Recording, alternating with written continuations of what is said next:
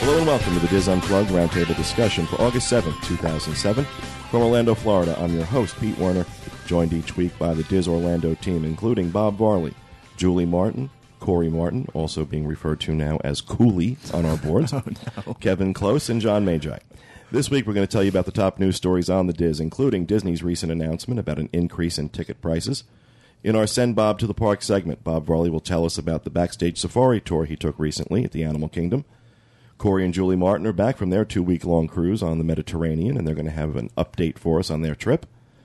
And we're going to discuss many of the new changes to the 2008 packages, Disney's dining plan, and some updates on this year's Food and Wine Festival. All that plus Roundtable Rapid Fire and listener emails on this week's edition of the DIS Unplugged Roundtable.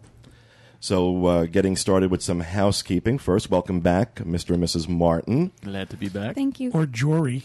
Jory and either Jory. Jory Jory or Cooley? we don't we have like to have- either. We hate both of those. By the way. Oh, I'm sorry. It's a little too close to an ex-boyfriend's name. Cooley. How did Oh that no! start? Yeah. I hate it even worse now. Corey, you had a boyfriend. well, boyfriend. you know how you know, like the, like when Ben Affleck and Jennifer uh, Yeah, they Garner always was Bennifer, combine And the then there's names. Brangelina. Brangelina. I think Jory's better than Cooley. I don't like either of them either. Thanks, Bob. we're we're Jevin. no, we we're not. actually like con. Oh, you may have started something, John. oh, and we have Weeder. Walt, Diana. no, Walter and I are just Walter or Peter. They're interchangeable, pretty much. So Diana. I, I don't know how. What that, Diana. Sounds like a I'm, s- I'm sorry, it's Diana. or Dob. Diana or a dog. What the heck is that all about? Oh, well, welcome back, guys. We're going to talk uh, to Corey and Julie a little bit later on in the show. They're going to give us some uh, some information on their uh, on their trip. So I'm glad to have you back. And I apologize for the delay in getting the show up today. We decided to uh, wait a little bit so that Corey and Julie could join us again uh, this week. We were originally going to do the show without them two weeks in a row, and just didn't feel right. So Jet lag or powers not, are- we're here. wait a day, wait a day, and have those two. I think it's a pretty good uh, pretty good trade off. So. we missed you. Our powers are diminished when everyone's not here.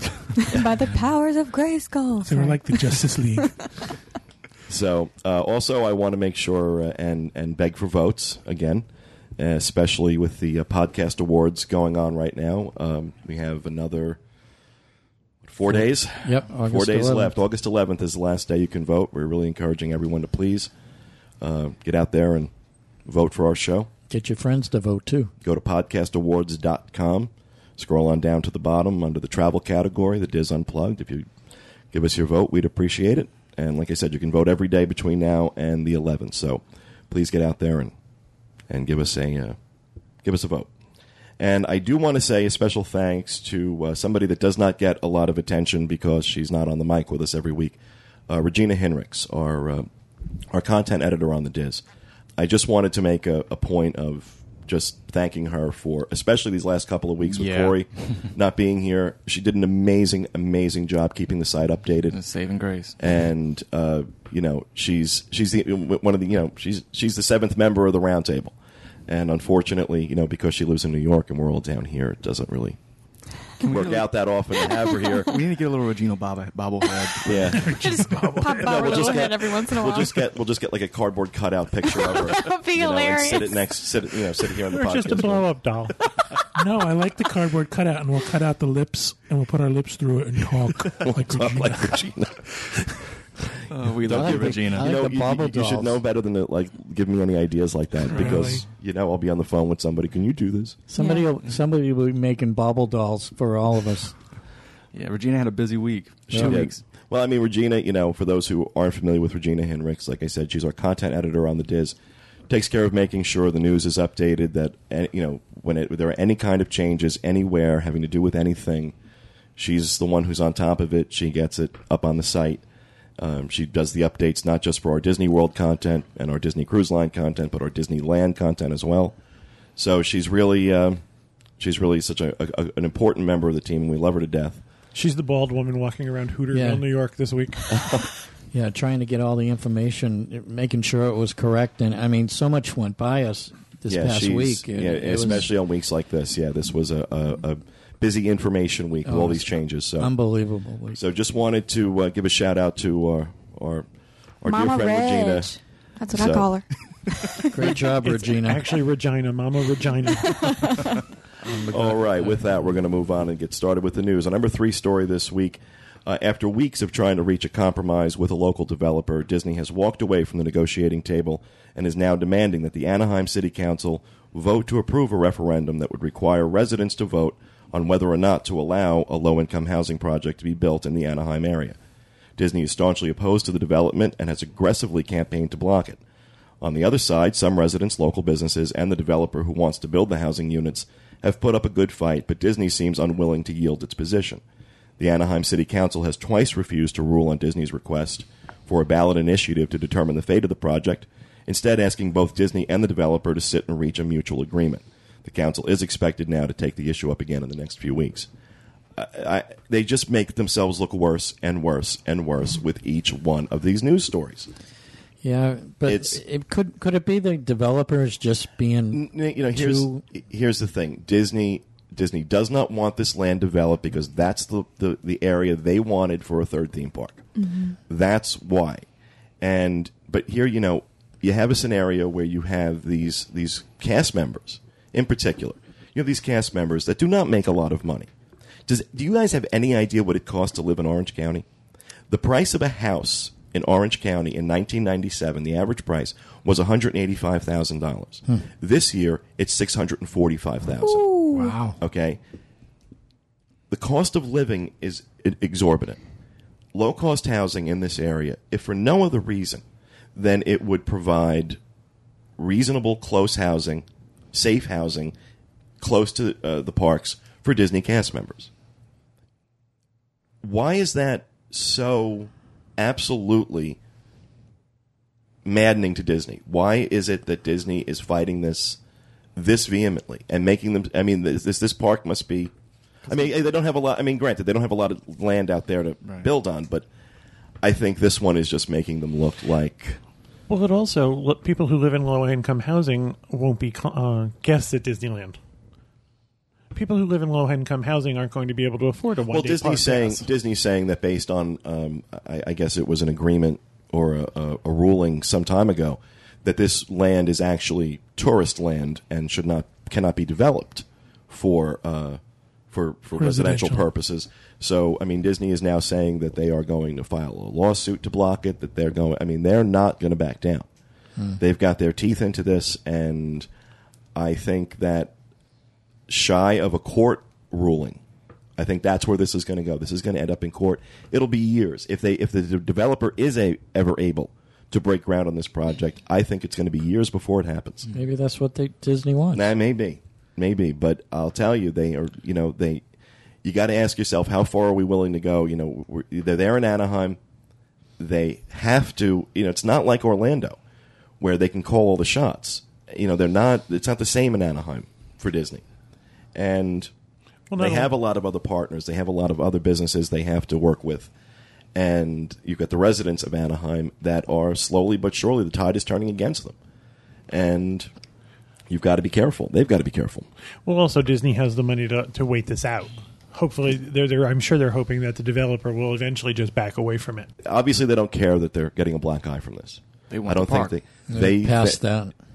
So, It's um, tourist land, you know, I, well, I'm sad. Maybe that's that the like- name of the um, park. like a Native American burial ground or something. you know, I have, I have, as I've mentioned before, you know, I, I I know, I know some people that work out in Disneyland, and I have great respect for the work they do out there, especially at Disneyland. But this is really tarnishing their image with me. This is really tarnishing their image, and Isn't that a line from that song? This land is tourist land. This land is my land. oh, that's not how it goes.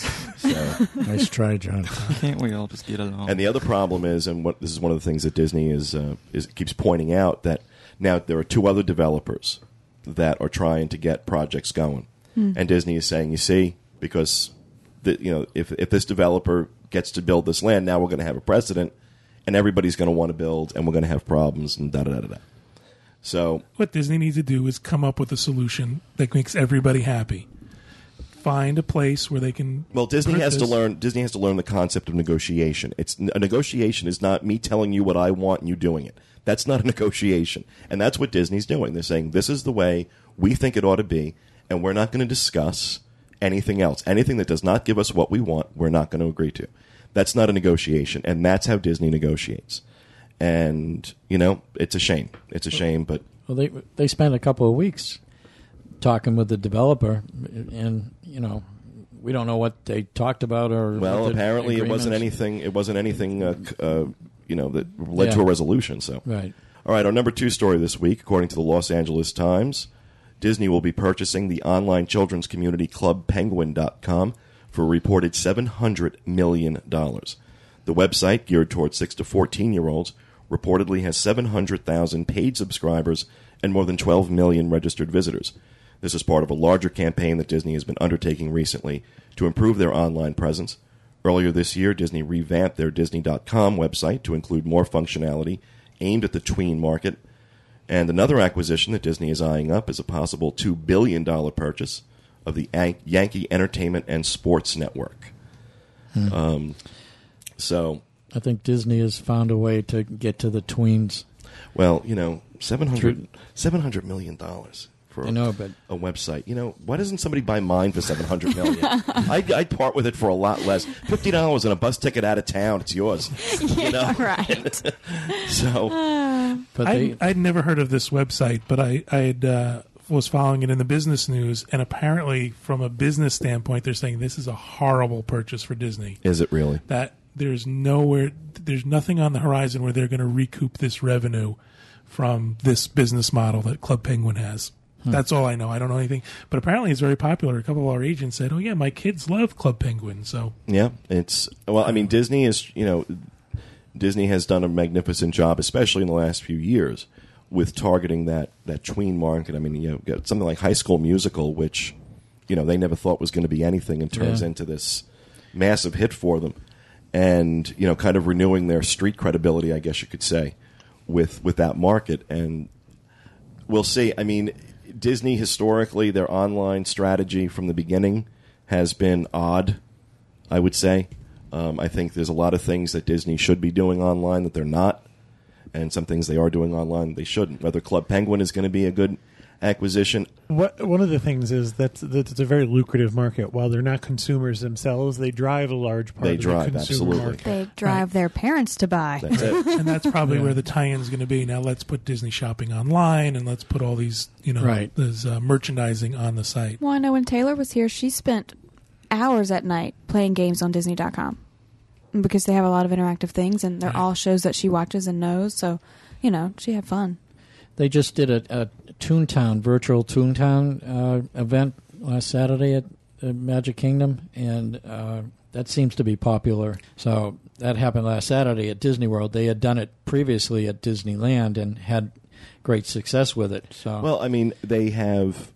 You know, one of the um, uh, one of the articles I read about this acquisition of Club Penguin was that it was Disney leveraging their balance sheet to uh, get in, get into a an area that they don't have the expertise, the social networking uh, aspect. And let me tell you something about social networking websites. I think I'm uniquely qualified to speak on that particular issue.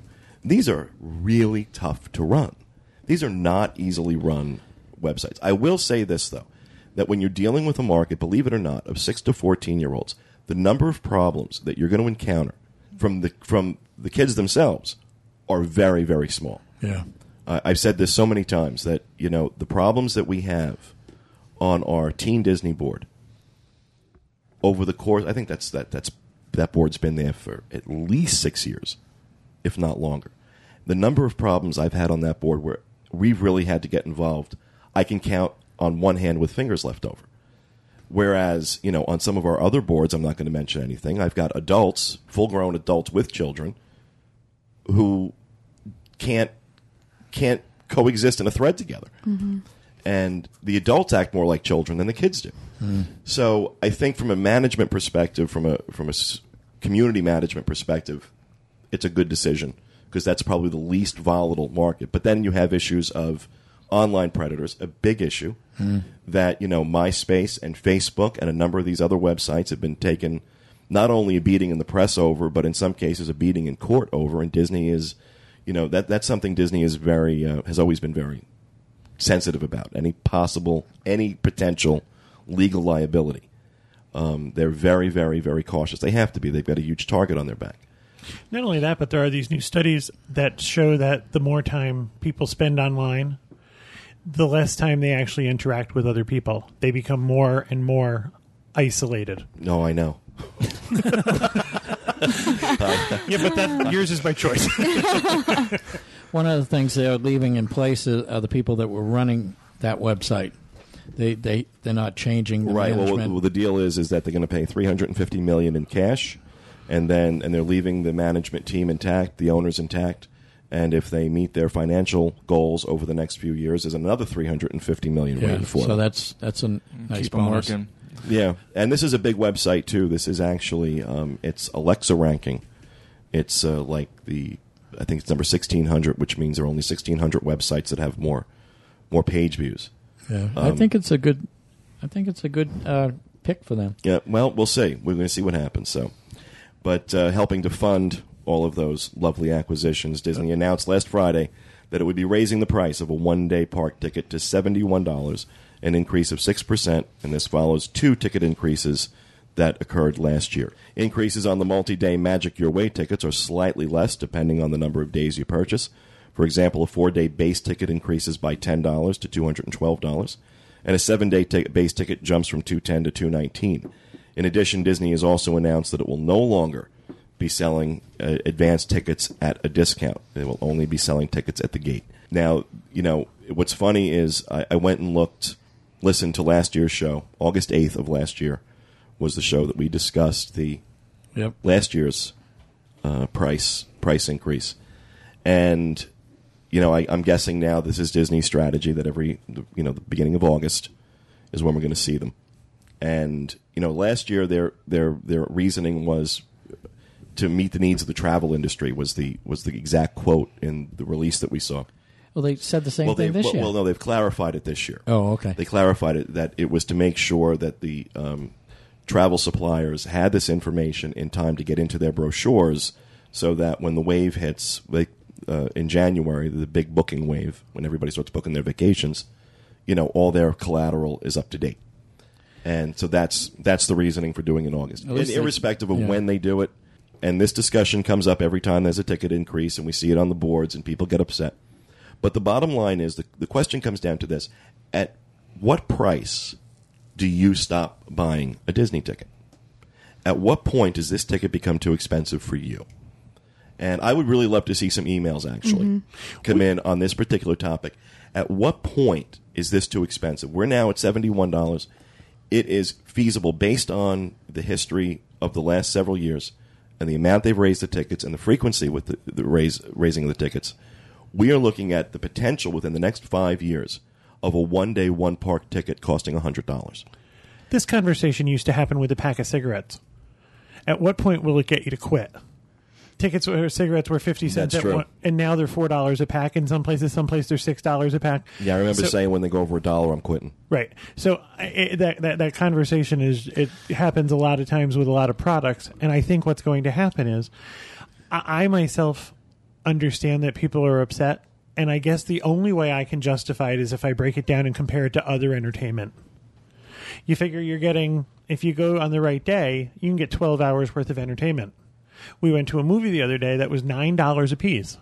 It was an hour and forty five minutes. So if you sort of multiply that out, it's similar to the cost of going to a movie. If you break it down by an hourly price of the entertainment value you're going to get. So uh, in that way, Disney still seems like a good value. It's just hard for a family to shell out this much money to get into the park for a day. I guess my, my issue is that ticket prices, for lack of a better phrase, do not exist in a vacuum. These are part of a larger expense. That it's not just the ticket prices that go up every year. It's the cost of the hotel that goes up every year. It's the cost of the souvenirs. It's the cost of a, a meal. It's the cost of all of it. You know, my issue with the ticket uh, change, not only did they increase the ticket price, but they took away the advance savings. If somebody wants to purchase their tickets two months before they arrive, And- they can save a little bit of money. They they did away with you know, at what point are they just shooting themselves in the foot? But a- as long as we keep buying these, and I'm not saying we shouldn't, you know, people should boycott Disney or anything like that. But as long as we keep buying these tickets, they're going to keep raising the prices. Because at this point, they know they're going to raise ticket prices. There's going to be a few weeks of people How can they do this? It's Then too it's back to expensive. the norm. And then it's back to the norm until the next time it happens. So until it actually hits them on the bottom line, until they actually see people say, okay, you know what? I'm out. I can't afford this anymore. Well, I'm, I'm real interested to hear. I'm real interested to hear from our listeners what, what they think about the ticket price increase and how much is too much for you. At what point is this going to be too expensive? I think we asked that question last year as well. Yeah, we Yeah, did. we did. and uh, I'd be also interested to know what will you give up if you're still going to go to Disney if you're, for your regular trip. You're still going to buy the same passes. You're still going to stay in the same resort. What else are you going to give up this year? Is there another vacation? You know, some people might get two vacations a year. Well, that second vacation might be now, you know, staying at home. Yeah, we'll do a, we'll do a, we'll do a segment on the show next week with uh, responses to that to that question, just to hear what some of, some of you guys are saying, and you can send emails to podcast at wdwinfo.com. And as with any email, if we read your uh, email on the show, we're going to send you a DIS Unplugged T-shirt, and then at the end of the month, we take a r- random drawing of all the emails that we read on the show that month, and we award somebody a really neat prize. We have 30 envelopes here in the studio that have a different prize in each, and uh, you could win one. All right, well, that is going to do it for the news this week. We're going to move right on into rapid fire, and who would like to go first? Julie's, Julie's jet lagged. Jet the lag. Julie doesn't want to jump to it. I'll go. Go ahead, Bob. Pete, uh, I I saw an announcement. Oklahoma is going to be featured. Oklahoma. He's on The Simpsons. Oh God, Oklahoma. Oklahoma We got Pete to sing this time. is is going to be featured at at the Disney's uh, Food and Wine Festival this year, which I love Oklahoma. The state of Oklahoma. the state of Oklahoma. Why Oklahoma? Because they're so known for their great Cuisine. cuisine. Their state's history and I said the same thing. Why Oklahoma? that is where the wind comes rushing down the rain, It's, plane. it's, it's where the the Native American, not the Native Americans, but it's where Americans went through Oklahoma to get to the West Coast. So you're, we're, we're focusing on a There's place where people transited through. Yeah, and died more than likely. no one, no one stayed. It's- they just left. It's a toll Where- booth. It's, where- it's Once the cholera epidemic uh, passed, they learned how to cook great dinners. but it's where Route 66 goes starts and Oh, so basically it's kind of that kind of theme. that kind of thing. Okay. You know, They're the, going to the serve native just bowls. God, yeah, you Go ahead. chose it for your rapid fire. I know. I didn't see this coming. We're going to get emails from Oklahoma. The state itself is going to send us an email. Exactly. Homer Simpson lives there, right? Yeah. But anyway, it's getting serious. Uh, they're going to be f- featuring the state's history and what's coming in the future, and talk about. They're going to have uh, displays about Native American cuisine, authentic chuck wagon food, and items from Route 66 diners. Okay, Chuck Wagon reminds me of dog food.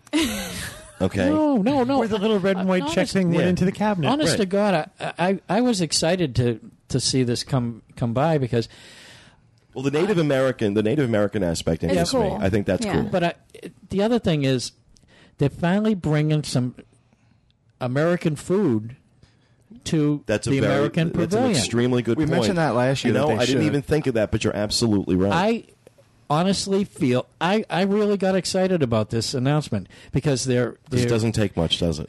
no, but they're finally Oklahoma. no, they finally found that they the American Pavilion. I mean, they do a nice show and everything else like that, but they don't feature No. Never. America. We've No, com- they only ever about that. featured beer. Right. We've, and, we've, and we've complained about that numerous Yeah. times. and I'm really excited about this. And, you know, to feature, they're going to have uh, booths and uh, They're going to have boots. inter- interactive activities that teaches the history. And, Oklahoma's boots.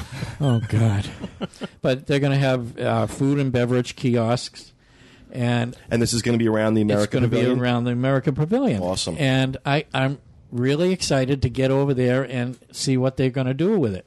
And I think it's something that you know they should feature all 50 states. Uh, yeah, I think so too. you know, it, Or the they best have out done the U.S. they have done the Florida. Uh, uh, Yes, they do like shrimp before and pineapple the shrimp wine. and pineapple, which I always thought was a, a nice touch, but they're finally starting to use the America Pavilion for for something. And maybe if that's successful, if that goes well, maybe then they'll take that stinking fast food restaurant Out of there. out of the American Yeah. Pavilion and put a real restaurant where it should go. Right. I mean, a couple of years ago they had uh, Well, there was a little Joan Crawford. It was almost like put a window where a window ought to be. where did that come from? But uh, it's a couple- gay thing, Bob. cou- You wouldn't understand. a couple of years ago they had this this pottery thing. It's not you I'm mad at, it's the dirt. A couple of years ago they had this pottery making uh, exhibit over there, and I thought it was a a, a great thing to show the talents of uh, people from America, and it- it highlights that. I mean, look at all the people that come from all over the world, and the only thing they, they see from the America Pavilion is the Sam show. Adams. and Which and is a that'd great. I mean, and, and that's and it's a great show. I'm not giving anything against it, but they have so much. I mean, I think they've realized that that court in the right side, as you look at the building, can be utilized for for this type of thing. And for anything, I- as I opposed have- to an empty space. I actually applaud them. I mean, the the, the exhibit's going to cost them 1.2 million dollars. oh wow. Wow. So, and Well, if this goes over well, hopefully they'll change it every year to a different state. right. So, uh, again, I'm excited about. it. Good. I'm going to do my rapid fire next because Okay. mine kind of ties into Bob's. All right. Uh, actually, at the American Pavilion in Epcot, there's going to be a new exhibit called National Treasures that they're moving in. And it's going to be sort of a display of Americana that represents I saw that. yeah. the, the growth of our nation. And we have, uh, they're going to bring in the uh, microscope that George Washington Carver used, um, and Thomas Edison's cylindrical phonograph, and Abraham Lincoln's actual stovepipe hats. So this sounds like That's Yes. what we just cool. ti- talked about. Wow. that I saw that report too, and I have it. I had it too, but I'm excited about that too because they're going to trade out different things, and it it gets a, a chance to showcase things, and I think that's what it's all about. because let's you know that pavilion itself while the american adventure is a is a great exhibit it sort of empties into that gift shop that's lame and there's really nothing else over there so Right. while all the other countries take great pride in showing off their culture we sort of Yeah, I think they Or finally serve Chicken fingers. exactly. yeah. Exactly. they've stepped it up. Cool. Well, thank you very much, John. Thank you very much, Bob. Who would like to go next? I'll go next. The Haunted Mansion, after a lengthy rehab, will be opening soon. Yay. It was time to uh, give it a good refurb. And uh, what they're A talking good reefer? Good refurb. It was nice. Refurb. I like how you shortened that. I didn't hear the buh. that's kevin's word of the week folks refurb. Uh, there's going to have you been following the boards they pick Yeah. out kevin's word of the week now and yeah, that's right. Bob wants a word of the week too. interventions is your word. Okay. For life. The quote is that there's going to be an increased feeling of presence and movement between guests and hosts. They've increased uh, the audio and made it digital. The ghost host is going to hop around in the stretch room and your uh, doom buggy. Your ghost. There's your ghost host. There's going to be a lightning storm in the stretch room, which is going to increase the spooky atmosphere. Madame Leota is actually going to move. Madame Leota's on the move. She's Wow. going to float around. Ooh. Uh, there will be a new bride, and the storyline of the bride is going to be increased so that people actually understand what the story is. There's going to be a picture of. There's going to, supposedly going to be pictures of all her ex husbands and things. The most interesting news, I think, is that there's going to be pass holder access days. It's going to be very, very popular when they reopen the Haunted Mansion. Everybody's going to want to see. I mean, this is classic Disney. Yeah. Sure. And if you go to uh, DisneyWorld.com backslash pass holders, you can register. And on certain days after the the mansion reopens, there's going to be pass holder access days where people will get like a pass holder fast pass and be able to bypass the regular queue line and just skip ahead of everybody and make everybody else mad. Cool. Yay. I'm gonna have to. I'm gonna have to register for that before the podcast goes out. Cool. Well, thank you very much, Kevin. I'm going to go next. I have uh, a couple of interesting things I, I, I saw from SeaWorld. We were talking about SeaWorld and Universal earlier. Uh, this I thought was really cool. Um, SeaWorld on their uh, on this website called learnwithshamu.com. We'll have a link in the show notes, is a site that features uh, these like short webisodes, I guess you would call them, little video things about challenges parents have raising their children and how to use the techniques that SeaWorld trainers learned with training killer whales to use on training your child. Feed your kids sardines. Fish. Well, no, you Feed like 'em. throw them chum when they do something. Get a whistle. hold So them I- under till they agree to do it. so we're going to feed. The five minute segments uh, feature SeaWorld trainers, whales, and animation, and they provide insights on behavior and training gathered over the years spent perfecting these training techniques for marine mammals and other animals. And actually, from, from what I, I'd read, I looked up a couple things on the web.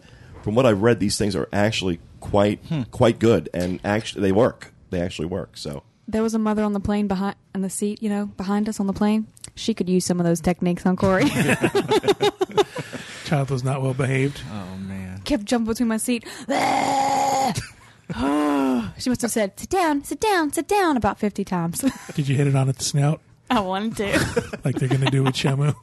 and a couple other just a couple other things over at uh, at SeaWorld. Um, eh, Florida residents are getting a break on co- price of admission into Discovery Cove. Um, September. Florida residents can book now 100, uh, for $199, which is a saving of $80 for uh, an all inclusive day at Discovery Clo- Cove that includes the uh, your lunch and refreshments and To swim with the dolphins. other stuff. Swim with Yeah. the dolphin. Uh, swim with dolphins. swim with the dolphins. And uh, the rate is good. The rate is good actually from September fifth um, through August or October second, and November twelfth through December twentieth. And you can go to discoverycove.com to make reservations there. So That's a good just thought that was something a little different. Very So- different. And uh, Mr. Martin, I'll go the um the Block Party Bash, which is the same parade featured at Disney's California Adventure theme park, is coming to MGM March 2008. It's actually going to replace the uh, Stars and Motor Cars parade, so that should be pretty cool. It's a more interactive. That's actually very It's exciting. Because I'm sorry, Mo- Stars and Motor Cars is boring. Yeah. And that parade out in California is just high energy, they Very get you jumping and color and Dancing and- music. It's Yeah. it's frantic, and the kids Yeah. are going to love it. and it. it's also yeah, I think that's important too. It brings in elements of younger stuff. There's um, the rollerblading and the stuff like that. It also brings in all the Pixar characters. aren't the army men in that parade? Or am I wrong? Yet You've got a lot of the Pixar characters in there. The other thing they did. It was kind of like a Mardi Gras parade. They threw little. Um, Trinkets. little- yeah, trinkets. That's the word I was looking for. There were uh, rubber bouncing balls and just other things. It was kind of fun. I the, the, the only time I've ever seen it, everybody around me loved it. And this, you know, the I like that it actually stops. It doesn't just keep going. It'll go to an area, it'll stop, they'll do their thing, they'll move a little bit, they'll stop, they'll do their thing again. they did that with the. Um, remember the Magic Parade, the Yeah. uh, 25th anniversary parade. the It's time to remember your mortgage. I wonder what they're going to do with all the cars. eBay. eBay, the blue one. We talked about the blue car I know last you're week. obsessed with the blue car, Bob. Maybe you can buy it from. Maybe. All right. Well, thank you, Corey. Mrs. Martin. There are going to be some new additions to Mickey's Not So Scary Halloween Party. Um, when you first enter the park now, in the floral display, Mickey's going to be a huge pumpkin that lights up. There will also be uh, bigger than life scarecrows with pumpkin heads, and there'll be different themes. And then also at Cinderella's castle, um, there will be a statue, or actually several statues, of the characters in costume with themed pumpkins all around. And then there'll be cool lighting effects that invoke different moods all throughout the night. Cool. So that should be pretty cool. Very. Looking forward. To, I'm to actually going to be going to one of those. I am looking. I'm just looking very forward to Halloween season this year. I just I love it's Halloween. my Halloween's one of my favorite times of the year to begin with, but especially in Orlando. I mean, That's because you're gay. it's like our Christmas Halloween. huh? Did you ever hear anybody say that? No, Halloween not for until gays? just now. Halloween You know what I'm talking for- about, right? Halloween What the hell are you talking about? Yes, I knew what. That's our Christmas. what? oh God. Because usually we like to dress up and go crazy and stuff. When was the last time you dressed up for Halloween? when was the last time you dressed up for Halloween? Why is he turning red? When was the last time I dressed up for Halloween? Okay. Okay. there's Corey and I news. dress up every year. I'll make I'll, I'll, I'll make sure to have all the Christmas decorations Okay. up again this year before Halloween. Excellent. well, Peter, you do have cool Halloween stuff that you put out. Didn't you have like the weird hands and the feet in your Oh, grass? a couple of years ago, yeah, I put Yeah. some stuff out, but yeah, it was on sale. It was on sale at Target. I bought it. So it says Christmas. So that'll do it for rapid fire this week, folks. We're going to move on to our next segment this week, and that we're going to talk to Mr. and Mrs. Martin about their uh, their recent vacation. I'm, I'm I'm especially interested to hear what you think of celebrity cruise lines versus versus Disney, since they are actually you know what did we say the whole time? oh, Disney would have done this. Disney wouldn't have done this. It, it was a very different experience. You know, overall the ship was very nice. It was it was nice. The uh, the thing the ship was missing was Disney's attention to detail. You know, from the start, we walked in our stateroom. They had like burn marks all over the sinks. Um, the sink and rust sink- in our bathroom. Yeah, ru- and this was the uh, Celebrity Millennium, right? Millennium. Right. Um, it was a very. It was. A, this was our first adult cruise. It was very formal. Um, even casual night required you wearing slacks and a dress shirt, which we found out the last the day before we left. So we had to go out on a crazy shopping spree before we went on this cruise. And formal night requires a tuxedo for the for the men or a black suit. So, and it doesn't only apply to the restaurant. It applies from after six p.m. through all the common areas of the ship.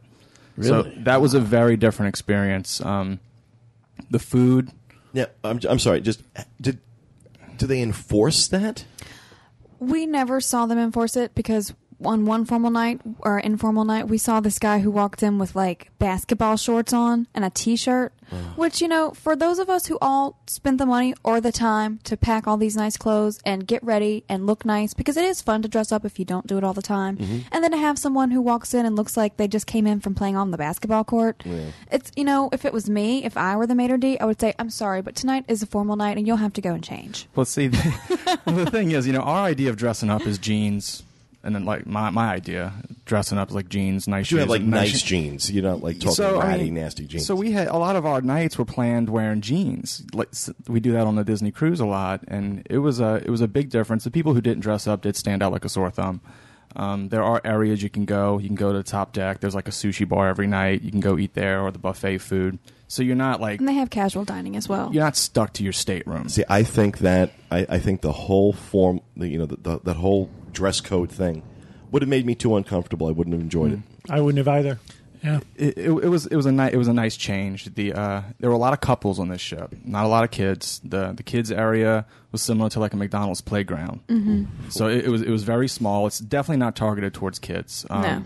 They they do do a lot. They have a lot of things that Disney Cruise Line doesn't have. You know, the casino for one. A library, Yeah, they have a library. a Uh, two floor library, which is really nice. they have a florist on board. Wow. Where a lot of people would go buy their boutonnieres and, And things for the night. Yeah. Uh, they also had a topless deck. Topless? Topless sunbathing. Bob perked up. yeah, on the top deck. So women, if they want to go, uh, you know, this is a European cruise, Yeah. so you can go. Women can go lay out topless. I thought about it, but you can actually see people up there. I mean, you know, it's kind of not really blocked off very well, so uh, decided not to. The um, I'm sure your husband was happy about that. well, I, I, I, I wanted her to do it. Actually, I was like, just you see, you could say you laid out topless on the cruise ship. you know? but it, it, it was it was very open. It they it also their spa private. though it had a really nice um, saltwater heated pool, and it had these amazing like I- I would call them. They almost were like swings. I thought the shape of them, but they're huge. but You can sit on them. The bubbles just come up between the little poles. It's really nice and jets everywhere and It's a saltwater saltwater heated pool. Yeah, and I also had two whirlpools in there as well. I have a hard time reconciling the fact that they force you to wear a tuxedo to dinner, let, uh, let yet allow they you to didn't wear, force you, yet but allow it you to says lay it topless says on the ship. suggested suggested attire. So I mean, if you didn't, they See, wouldn't. I'm one of those people say who doesn't anything have a to problem you. with what you're wearing. That's what they said on the topless deck? Suggested attire? No, no, no. It's for the the dress code, like after six p.m. I'm Oh, talking about. Sorry. Yeah, well, that was a you know the, the dress code was a big shock for us. You know that was very different from Disney Cruise Line. But it was fun because every night we took formal photos, and we never take photos like you know in a studio or if something you like that. if you get in the mindset of that, we did a cruise where we decided we were going to do the tuxedo and the whole route. If you're in that mindset, that's great. I think we've changed the way we cruise so much that we want to be comfortable. So it, it it was kind of um, annoying at times. We would do our whole day like in Rome or Florence, and we we didn't feel like going back to the room and shower, showering and making sure your clothes are. I just want to throw on shorts and Yeah. go up Yeah. top and relax. And, And that's like I know if if Walter and I had been on that cruise with you, he would have been miserable Yeah. Because I mean, I remember you mentioning to me that you would not have felt comfortable in a bathing suit walking through this ship. No, absolutely not. They And- also made an announcement on the cruise ship. apparently, some lady went down to uh, guest services in her bathrobe, and they made an announcement on the cruise ship. Nobody is to walk around the common areas in their in their robes. Can you imagine Disney doing that Yeah. in a million years? So I can't imagine anybody doing it. First of all, Also, I mean, one of the things that really annoyed me, we were at breakfast one morning and some man had spilt cereal like everywhere, all underneath like where you walk with your tray. And as we were walking through, like I had forgotten that that had happened. I thought it would be gone.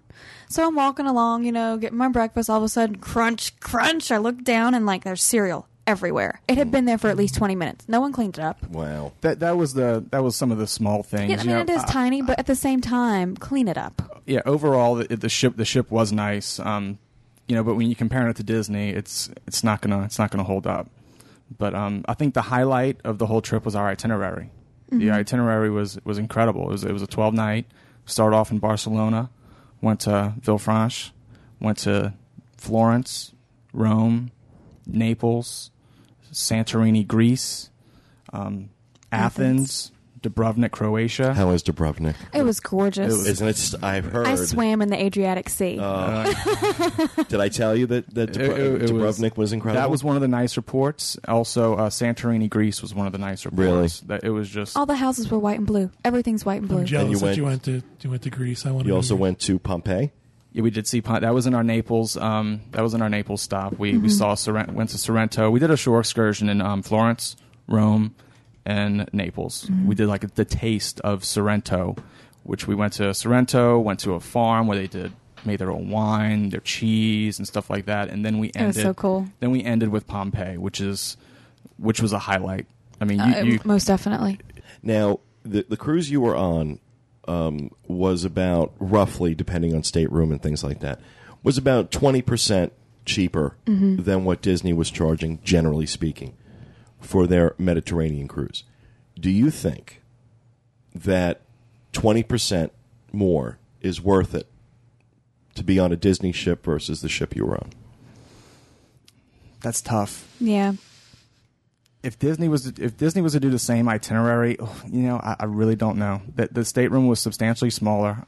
Um, I, I say substantially by f- by 50, 50 square feet. Yeah, fifty square. Feet. That makes a big difference It- when you're only yes, talking about two hundred We were pretty to begin with. crammed. We were pretty crammed in there, and it was just us two. especially when you have seven In suits my and opinion, four Peter, tuxes. I mean, I don't want to sound like a snob or anything, but I'd say twenty paying twenty percent more is worth it.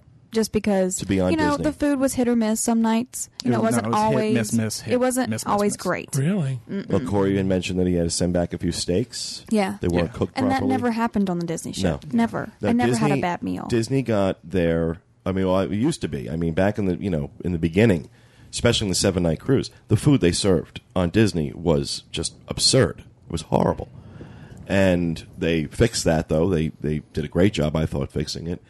And I always wondered how Disney food would compare on another high end cruise line. And we talk about high end cruise lines. You're talking about Cunard, Crystal, uh, uh, Celebrity, and Seabourn. I think is another Seabourn Cruises are another uh, top tier cruise, and of course Disney. So to compare like a, the Disney ship to Royal Caribbean, which I've done, John and Kevin have done, is not a fair comparison because it's really not the same class of service. This I the thought class was, of service was excellent for sure. this was de- so. Let me ask you about that a little bit. This, from a service standpoint, compared to Disney, equal, better, worse? I would say almost equal. yeah. Really? Yeah. I We mean, had it- great. We had a great server and drink server. They yeah, were really it- nice. It's the servers weren't the problem. It was the food that came out with Right. it. How about you, like your stateroom host? oh, he was Um, great, Alan. The What's his only, name? the only thing I missed was the towel animals. yeah.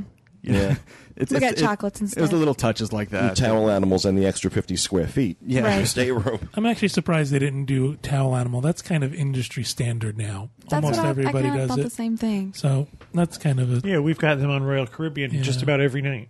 I'm really surprised to hear though that you're saying the quality of your accommodations weren't that good. Celebrity is supposed to be known for their. Well, you know, it, it wasn't. It wasn't just us either. We we talked Mm-hmm. to a lot of people on the cruise that um say that was saying the same thing about the food. A lot of people had the same. Um, Same problems in the bathroom. In the- and yeah. one couple we talked to, the mirror on their wall was hanging off the wall when they got into their room. Wow. And I'm like, what? I'm I like, that shouldn't How have does been. a stateroom host that's turning over a room, not see that, and Yeah. do something about it. Well, put one in one thing about this cruise is that it was just in dry dock. Um, In the- April? no, in April, and also um, I think it was April. I'm not sure about that, but I know when they were in uh, in France, they the propeller they hit a rock, so they had to cancel two of the cruises before us, and it came back into service for our cruise. So they had Time to fix they it. had a lot of time to, to fix certain things. You know, you don't bring something in dry dock Yeah. and just fix a propeller. You, you kind of change up more. I also missed the bathtub because in the Disney staterooms we always, you know, it has like a it's a tiny tub, but I can use it. well, you're a tiny woman. You're a Um, fetus. so I could never sit down and I told Corey I'm like I just want to take a bath. You're a fetus. Oh. But I know a lot of people are going to hate when I say this, but their version of Palo was better. It was. The, the Olympic restaurant. Really? Yes, it was. the it, service was just I mean, It, it was something else. something we'd never experienced the, before. The paneling they had on the walls came from the sister ship of the, of the Titanic. we So had different servers for different things. yeah, you had we a had cheese like, server, had like a wine, six a sommelier. for the night. You know, You know, everybody have needs a cheese server. I have that in my house. I They have six different lobster servers that to night, too, They right? serve me my dinner. They did I do lobster. lobster. You did for me. Oh, and sure, it- Bob. I got to touch one more thing about the ship. Their um their entertainment does not compare to the Disney Cruise Line. It's like line. ghetto Broadway. Oh, really? I'll say this though, we've seen that on other ships on Royal Caribbean as well. I didn't think that the entertainment on the Royal Well, Caribbean ship was anywhere near Disney. the show that we saw, but the com- the Irish comedian, he, was, funny. yeah. Um, the show that we chose to see was supposed to be like their spectacular, and it was called Fantasy S E A. Ooh, that's clever. You know, so I'm expecting like all this underwater type stuff, and like really, you know, like mermaids and shells and stuff, and like okay, it starts off with this little girl in a bed. Okay, so she's having a dream, So you obviously. comparing it to Disney Dreams, Right. but start. then it goes into these weird things that I'm just like, what in the heck does this have to do with it? it was it was singing and dancing with no storyline. At one point, there were these acrobats that, I mean, they were good, but I don't understand what the plot. Is it one of these what- things where they just throw in all this Yes. weird Yes. stuff? Like And they try to they be were- Cirque du Soleil, but they're they were not. trying to like Yeah. change costumes and stuff, they would flash these scenes on the screen with like cartoon Jimi Hendrix and Elton John and like uh, Janis Joplin. And I'm like, It looked like it was done in. PowerPoint. It was. Oh, and then there was a scene where they showed the girl in the like in Bedknobs and Broomsticks. You know, where they ride the bed. It was that kind of technology. Oh boy. The, the, I had there was an older lady next to me and she was sleeping, but Corey said that says it all. but the itinerary was amazing. Um, I don't, don't want to go into too much Yeah. detail about the itinerary, but we saw some amazing things, and overall the ship was nice. yeah, But we did have a great time. it's it's tough to compare it to Disney. That's Well, what I we- told him. It's too tough. well, we are thrilled to have the both of you back. Glad to be It is back. just never the same. We're a little jet lagged right now. I'm sure you are. I'm sure you are. well, welcome back, and uh, you're never allowed to go on vacation again. All right, we're going to move on, and Bob Varley has a send Bob to the park segment. You went and did the backstage safari over at Yes, Animal sir. Kingdom, Animal Kingdom backstage tour. and how was it? Peter, I am so glad I got sent to do this. It was an amazing backstage tour. Really? It was. Uh, prices for the tour, it's sixty-five dollars for the tour, and it. Uh, but you can get discounts. Uh, Disney Visa, if you use that, you get a twenty percent discount. So it came out to fifty-two dollars, which is what I paid. It's not bad. No. And if you have an AP or uh, AAA, it's uh, fifteen percent, which is about fifty six twenty five. So uh, it, it's well worth the money. It really is. It starts. You have to meet at the the front gate on the left side, right at eight fifteen, and it starts at eight thirty. How long does it go for? It goes to 11:30, 12 o'clock. That's a nice. It actually the tour depends on you, which is uh, one of the things I want to highlight. When you go on the backstage tour, before you go, what I suggest people to do is to write down in a notebook questions that you want to have answered during your tour. Okay, things that you want to know about. Say, if you want to know about elephants, you you write down questions, or say you want to know anything about Animal Kingdom. But okay. Okay, So anything about the animals, anything about the park. anything about the park. This is your opportunity. You're you're on a backstage tour.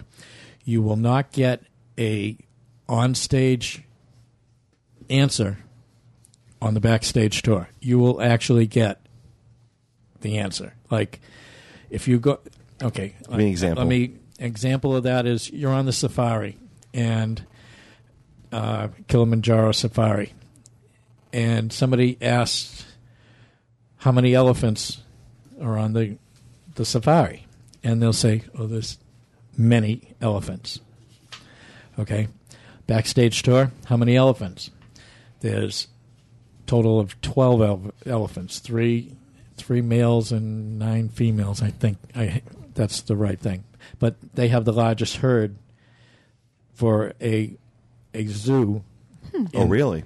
anywhere. It's not a zoo. You know, It's probably not- tell it's not a zoo. Yeah. But so you're going to get those type of answers. You're they're going to tell you things, and you won't get a, a Disney response. That's what I meant by that. They'll give you an actual answer instead of the answer. Disneyfied answer. right? So and and that's really good.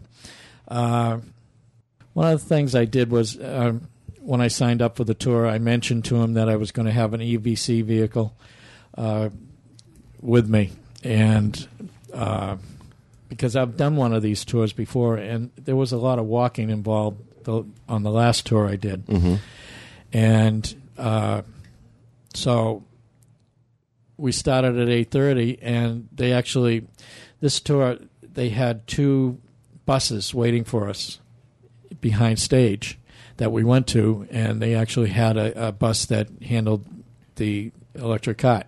hmm So we put it on there, and at the first stop, I, I realized that they were busing us around to these different places backstage rather than making us walk. So we en- ended up leaving the uh, the electric cot on on the bus for the whole time, and I ended up walking to the different things because they it was a lot different than the last time I went. Oh, really? So it was the air conditioned, and they they really did a good job of keeping us trying to keep us comfortable. Number one, number two, keeping us hydrated. They they made a stop for water and stuff, which was really Did, good. did they provide the water? They provided the water, and they also had uh, energy bars and snacks and things uh, when we went in near the uh, nutrition center. So they have a place where they took us in, and uh, they actually brought a snake into the room and showed the snake, talked about the snake, and talked about environment. yeah. I would have been on the other side of it. well, th- and what they did was they kept the snake up front and uh, allowed people, those that wanted to go up and touch the snake, could do that. And they talked about which snakes are, are good snakes and which snakes are poisonous and, and things like that. And they, they really pushed the um, environment, which is their big thing at Animal Kingdom. And uh, so they took us, the first place they took us was to the area where the, uh, the elephants are backstage, which you can see from the train ride, and the white rhino pen Ooh, I like that. and this was really cool. We went over to the White Rhino pen, and they uh, had a, a thing of food to to feed the White Rhino, and the the White Rhino actually came to the the bars and was feeding, and they allowed us to actually touch a white rhino Wow. Wow, that's cool. it was so cool. And you know, the white rhino has skin that's about an inch thick. What did it feel like? It felt like a bristle Real- brush or something. It was really rough, uh, but you could tell that it, it, the skin was real thick. And then the the uh, they talked about the the horn that the white rhino has, and uh, poachers that's the the thing that the poachers are after is just the the horn because it's valuable Yeah.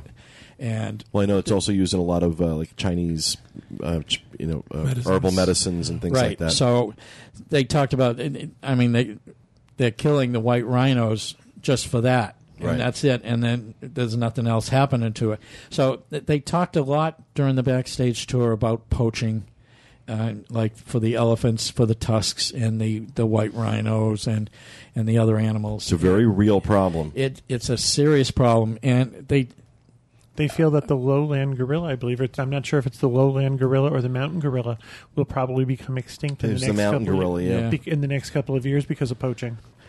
So when we were at the White Rhino pen, the the uh, keeper came out and explained different stuff and, and spent time with us. And this is where, if you have questions, you know, that's what makes your trip. That's what makes your tour is the questions that the people ask. I mean, you can go by and everyone can sit there on their hands and say nothing or ask questions, and the tour can be a bore. Go and ask questions. I, I have to emphasize that because each tour is different depending on the person. And they, I, I forget the the gentleman's name, but my tour guide was so knowledgeable How long did you actually spend on the safari portion itself of the four hours that you were doing this? The safari ride? yeah. It's the amount of time that an actual safari ride. Oh, they didn't actually stop and, and let you.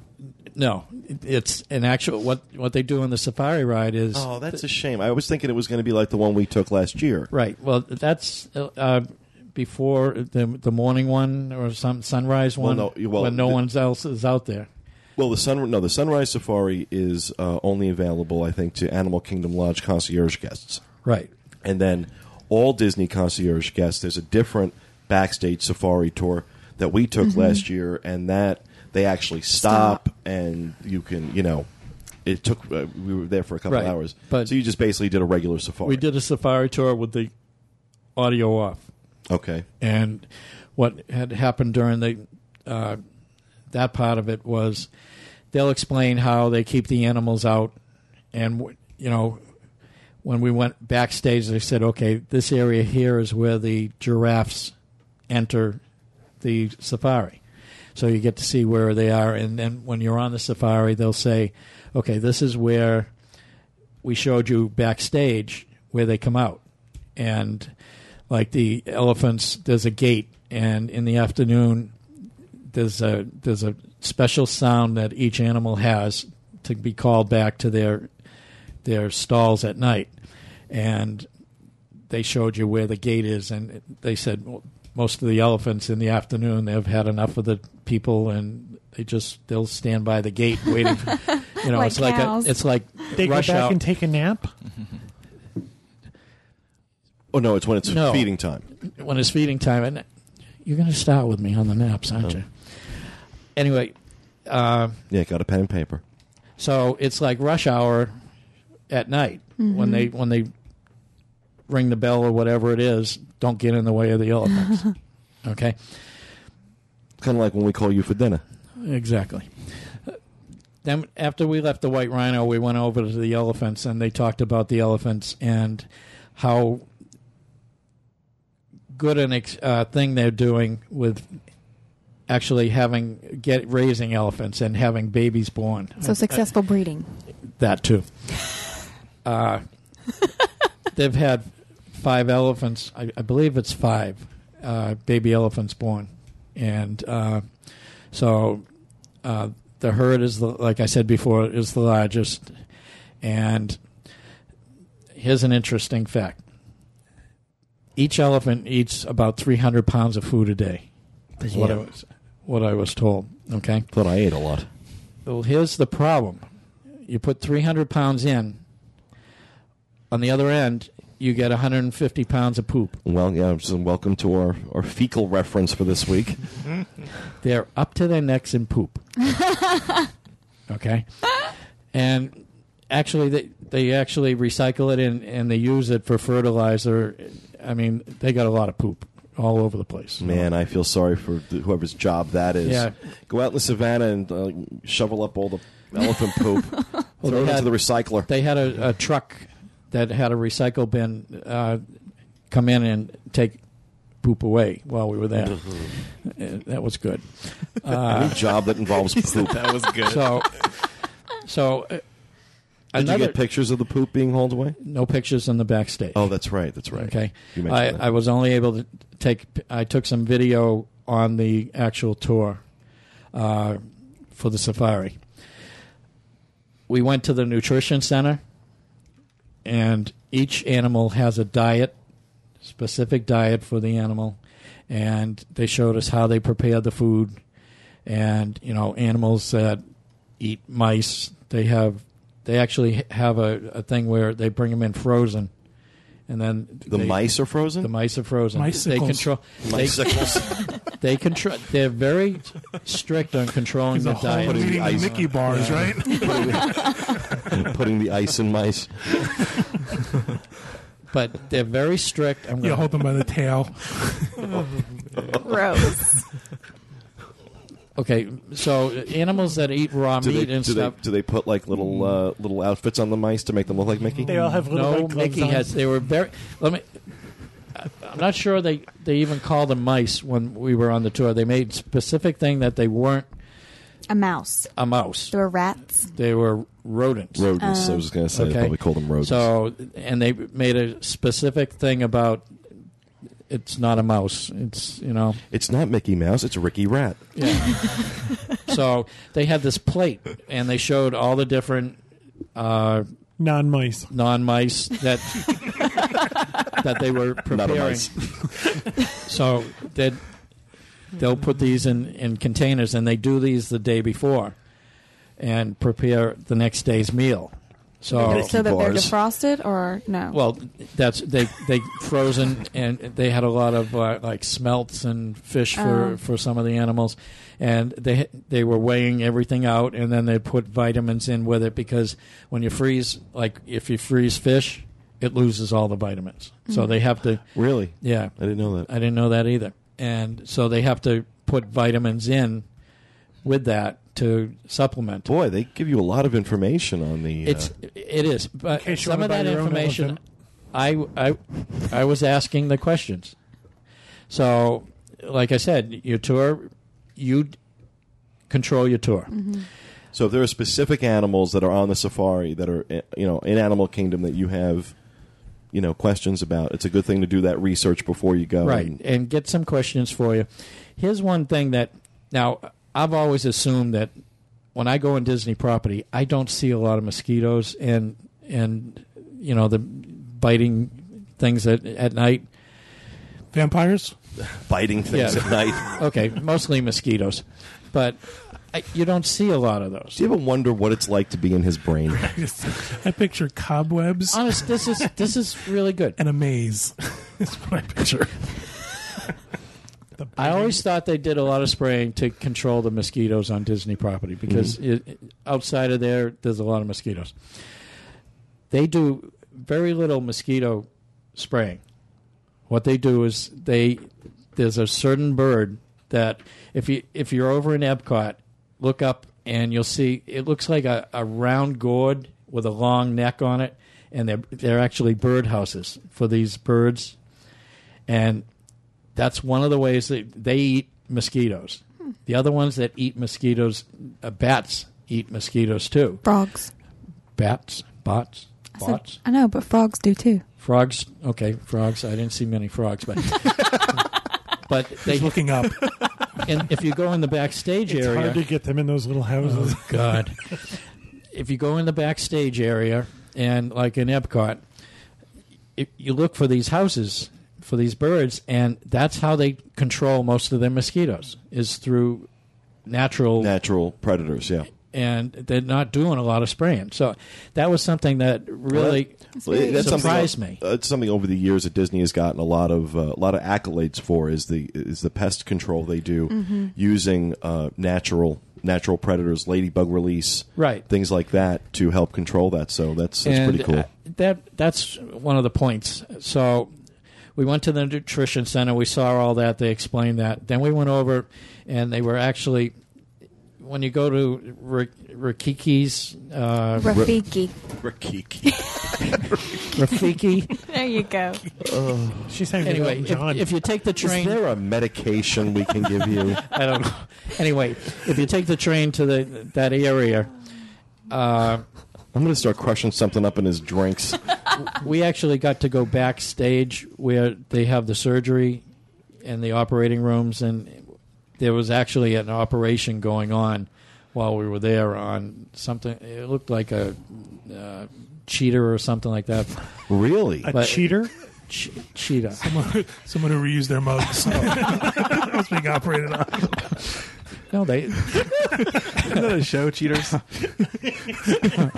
Yeah. Here, cheater, cheater. Sorry, Bob.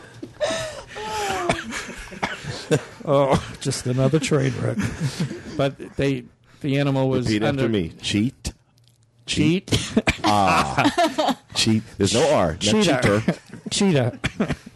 okay, they were doing some surgery, and they had the anesthesia mask on the the animal, and they were, you know, they they explained there how they they have like a, two times a year they come in and they do uh, uh, they check all the animals out, and so so this one was going through a procedure, which was really good.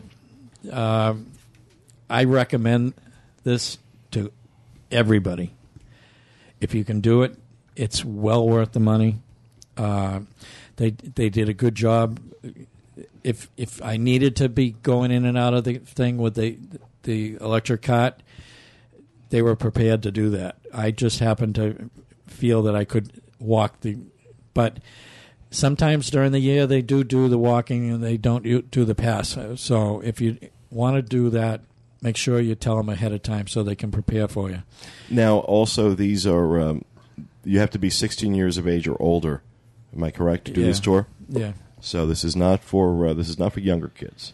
So uh, Which I, I don't understand why. I think I thought this would be you know something Well, that would be good for you- you- for kids. Any backstage tour, there's always that fear that they're going to see something that's going to take away from the magic. So they don't want to ruin Frozen the rats, or you- well, not only that, being but operated adulterers being operated on. you have to you have to have kids that oh, whole aren't going to aren't going to all of a sudden go next to the white rhino and not do what we're telling them to do. But I just think this would be a you know I understand what this would be a great this would be a great educational if nothing else en- entertaining and educational tour for I would you know a younger a younger kid but Well, they were doing a school tour too, uh, not with us, but I there was another tour that was there, but they were, you know, on a tour group type thing. So, uh, I just highly recommend it. You know, I Sounds got fun. on It the does. Sounds on the really good. on the safari. I actually we were within five feet of a giraffe, which I've never seen the giraffes uh, that up close. Uh, it just we hit it that day, but I never got that close to them before. They're a beautiful animal, aren't oh, they? Unbelievable. And you know they they on the safari they show you everything and uh, talk to you about okay this animal is controlled here. It doesn't get over to the lions, and the lions don't eat the giraffe, and they control them. So highly recommend it. Great. Thanks. Well, thank you very much, Bob. That was a great report on the backstage safari at Animal Kingdom. If you have any suggestions about uh, where you would like Bob to go for upcoming Send Bob to the Park segments, all you need to do send us an email podcast at wdwinfo.com. All right, we're going to move on to our next segment. There have been a lot of changes in the last week at Disney with the release of 2008 packages and changes to the Disney dining plan. Uh, so uh, we're going to talk a little bit about those changes and that stuff. Uh, John, you want to address some of this? I do. Well, we had, like you said, we had a really busy actually weekend. Uh, Disney released, as you know, the ticket price increase and opened up 2008 bookings. So uh, it was sort of a, a frantic weekend for us to get all that information up and get our sites ready to take care of that stuff. And we have all the information on the new packages for 2008 up on the site. And I wanted to highlight what some of the, the key differences were. Not a lot of difference to the individual package components between last year and this year. Pretty much everything is the same. A little tweaking and adjusting with some of the extras you get. Um, big, the big, big news is uh, the dining plan, uh, the package with dining plan. As we suspected, big change in that. Uh, first and foremost, it actually went down in price. It went down a dollar. Really? Yep, it's thirty-seven ninety-nine per adult per night of your stay. nine ninety nine per child for a night of your stay. So that's actually a nice little thing. However, they did take away some things. Um, as we were rumored and suspected, they have done away with the gratuity. Right. The gratuity is no longer included in the dining plan, so now you have to tip on top of your bill when you when you order your meal. And the second thing is, is they've done away with the appetizer for the dinner or for the one meal. God forbid it actually be a value. Right. the table exactly. service credit. The table service credit now, you can no longer have an appetizer with that. Um, we're getting into that realm of is this now financially a good thing? Is this does this make sense anymore, or is it? Because you make just took off two fairly important aspects of any sit down meal your appetizer and your tip. right? Well, one of the things that people loved about the the dining plan was that you really didn't have to carry money as far as food was concerned. You just didn't have to have any cash to tip, and now, Now you do. right, And that or you raises- have to put it on. I, I understand you can put it on your key to the world card. And that raises a good point too. Now, now you've got this sort of separate thing you've got to do. You've got to somehow come up with either cash or a charge card or something to ca- uh, cover the tip. And you know, how do you base your tip now because you're paid on this one price per day?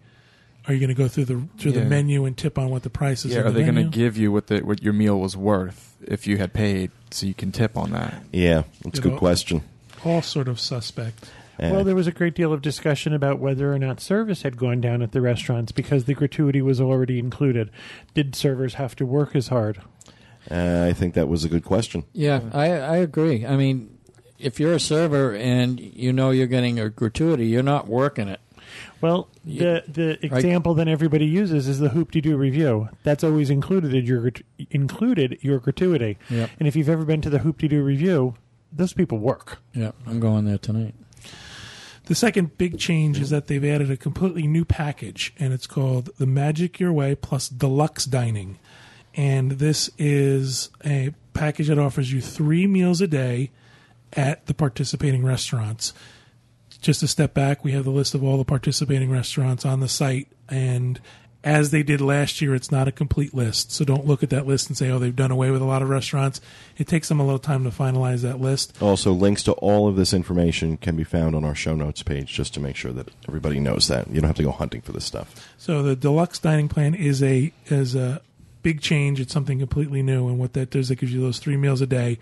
The price for that is sixty nine ninety nine per adult per night, and nineteen ninety nine per child per night.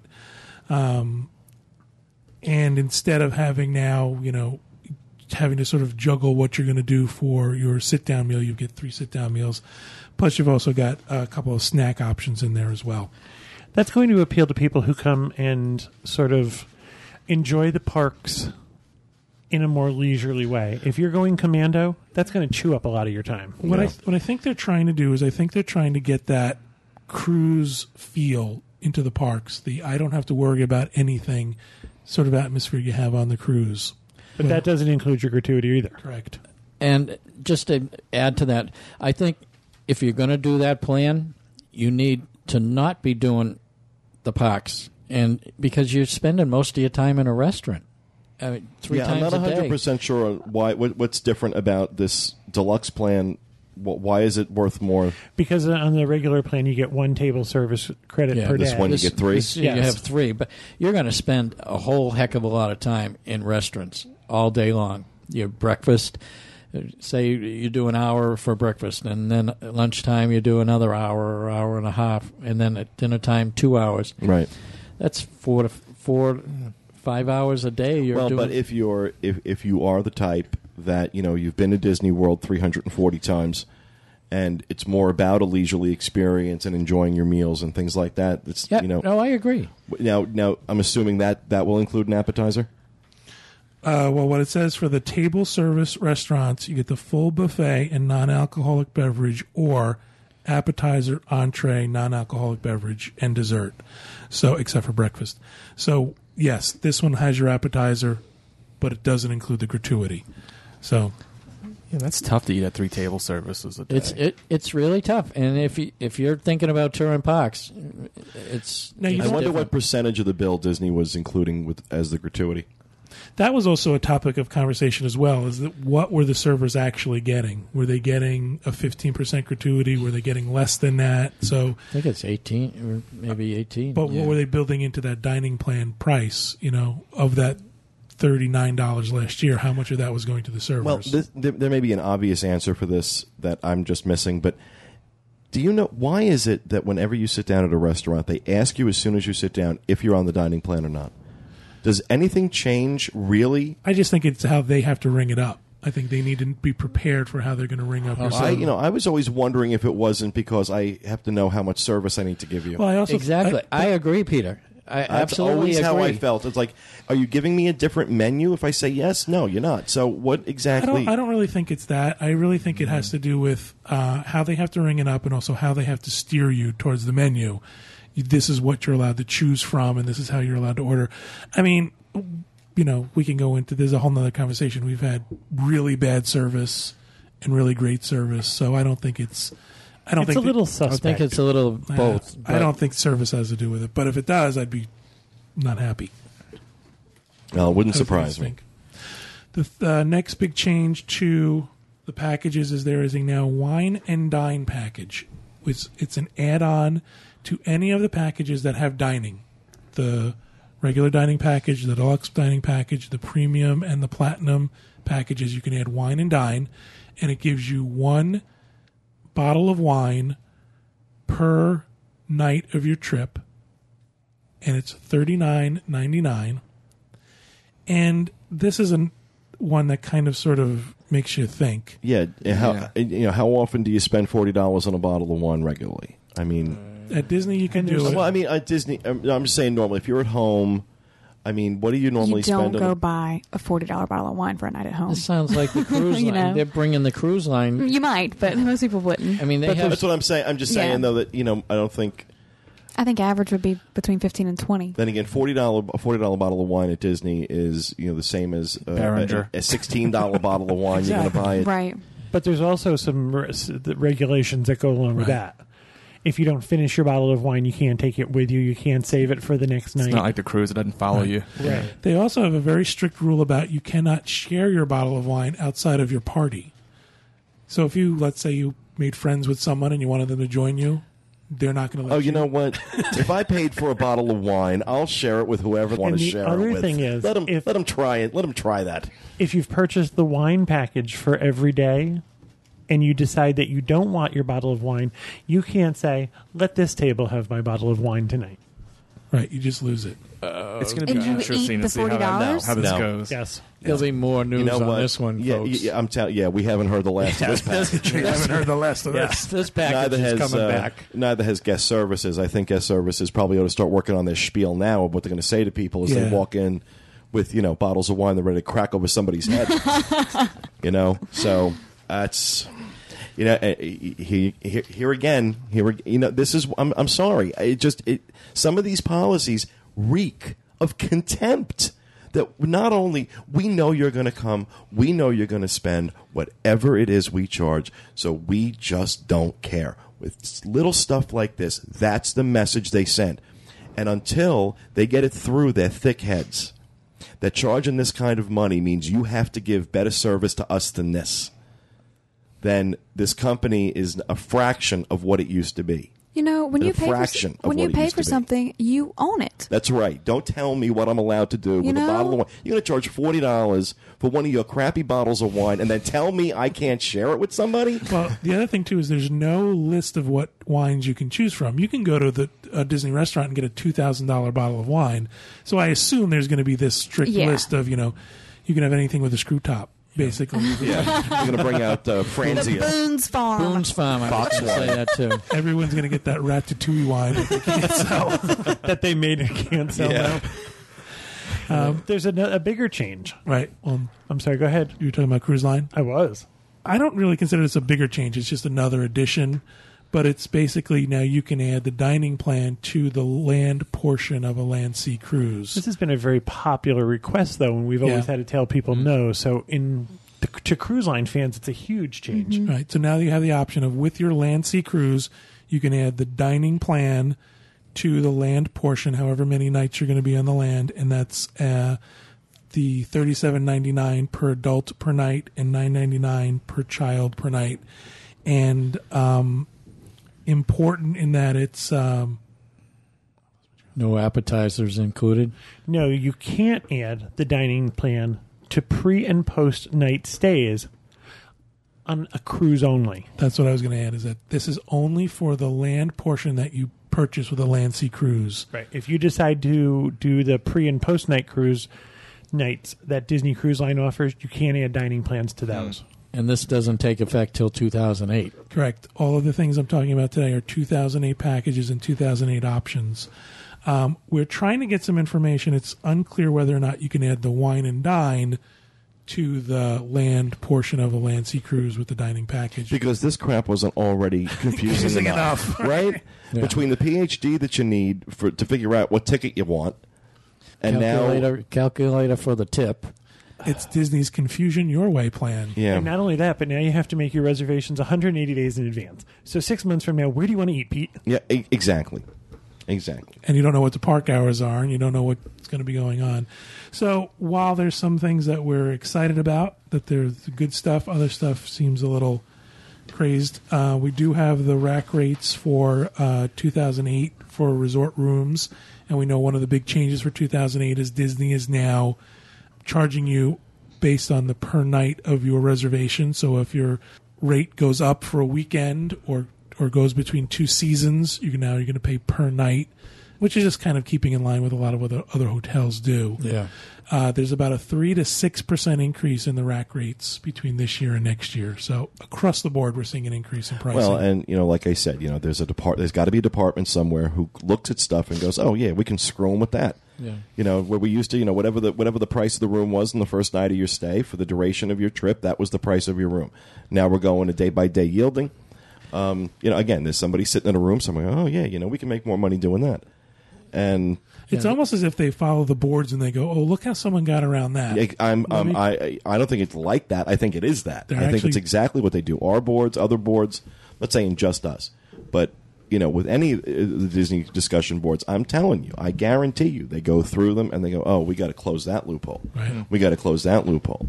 I think the daily yield is going to uh, add to the it's the magical express. I think that's what they are they're trying to. Oh, I think all of Compensate this. for I think that. multiple multiple ticket increases. Uh, you know, of course, the Yeah, hotel all- rooms go up anywhere from two to five percent a year as well. So you took you know, your vacation just got you know probably about ten percent more expensive depending on.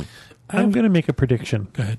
I'm going to make a prediction that in the near future, Disney's going to insist on a credit card hold on all reservations, For dining, dining reservations. A That's my non- pre- I a think we're non- going refundable is what we're going to Uh, go. not to. even a non-refundable. I think they're going to insist that you come up with a credit card hold for every reservation you book. I, So no no show, no call, no shows. And people booking double ADRs because of the fact that they have to do it six months out. People are booking double ADRs it, just so they do, they have a choice. Right. I think what you're going to do is that's going to force people, especially if these dining plans are as popular as they can be. It's going to force people. They're going to either do a, a refundable deposit or they're going to do a credit card hold. I have a different prediction. I think next year's uh, packages we're going to see completely different. I think this is one of those things where now Disney has changed it to a point where it's become almost ridiculous. Now you're going to see them go to something completely different for the following year, what they always do. Well, it's uh, it's interesting to see. I'm very interested to see how some of this plays out over the course of the next several weeks, especially this uh, wine and dine package. That sounds like it's going to be real interesting, a real interesting experience for guest services. All right, well, thank you, John. Appreciate the information. And that's going to do it for us this week, folks. We hope you enjoyed our show this week, and we'll be back with you again next Tuesday with another edition of the DIS Unplugged Roundtable. You have a great week.